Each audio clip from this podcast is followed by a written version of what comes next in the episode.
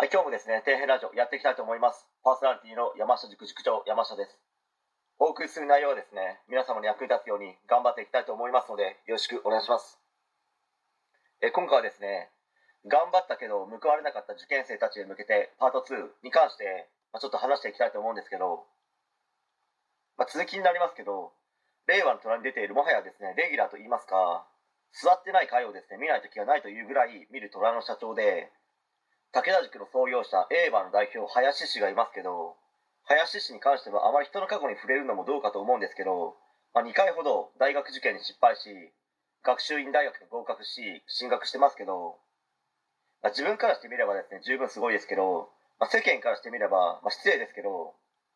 二浪して学習院大学は、まあ、すごいという認識ではないのかなと。その回もですね、桑田社長と今や歌舞伎町を代表するホストクラブのオーナーで、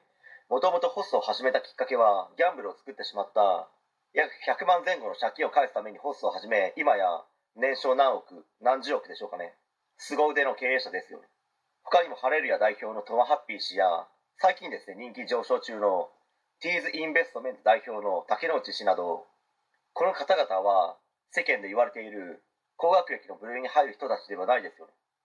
少し話は変わりますけど今現在もですねとにかく高学歴を手に入れるため日々勉強を頑張り続けている人もいるでしょうし親に無理やりやらされている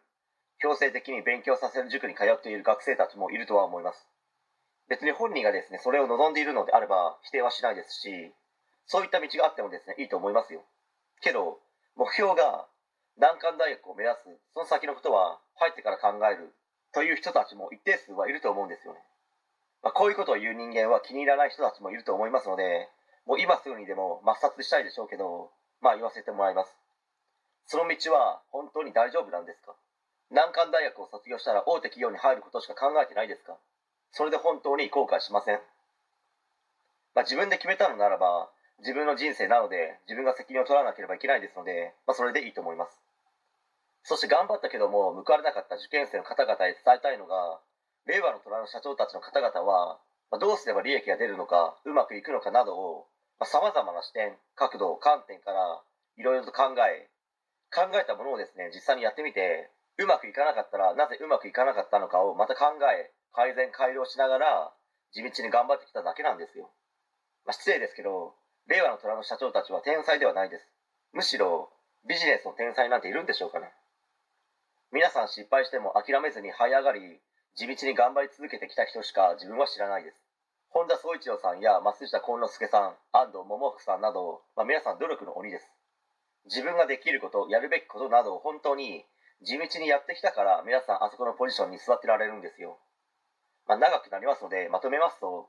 希望する志望校にですね合格できなかったから人生終わりでも何でもなくてむしろそこから別の道を模索することによって令和の虎のですね社長たちのように成功できるかもしれないですよ。まあ、それは皆さんが自分でいろいろと考え行動し様々な経験をしたり様々なことを学ばなければ100%ないでしょうけどそれをすることによって未来なんていくらでも自分自身の力で切り開くことができるわけなので逆に落ちてよかったわぐらいの気持ちでこれからもですね体に気をつけて頑張り続けてください。応援しています。はい今回以上になります。ご視聴ありがとうございました。できましたらチャンネル登録の方よろしくお願いします。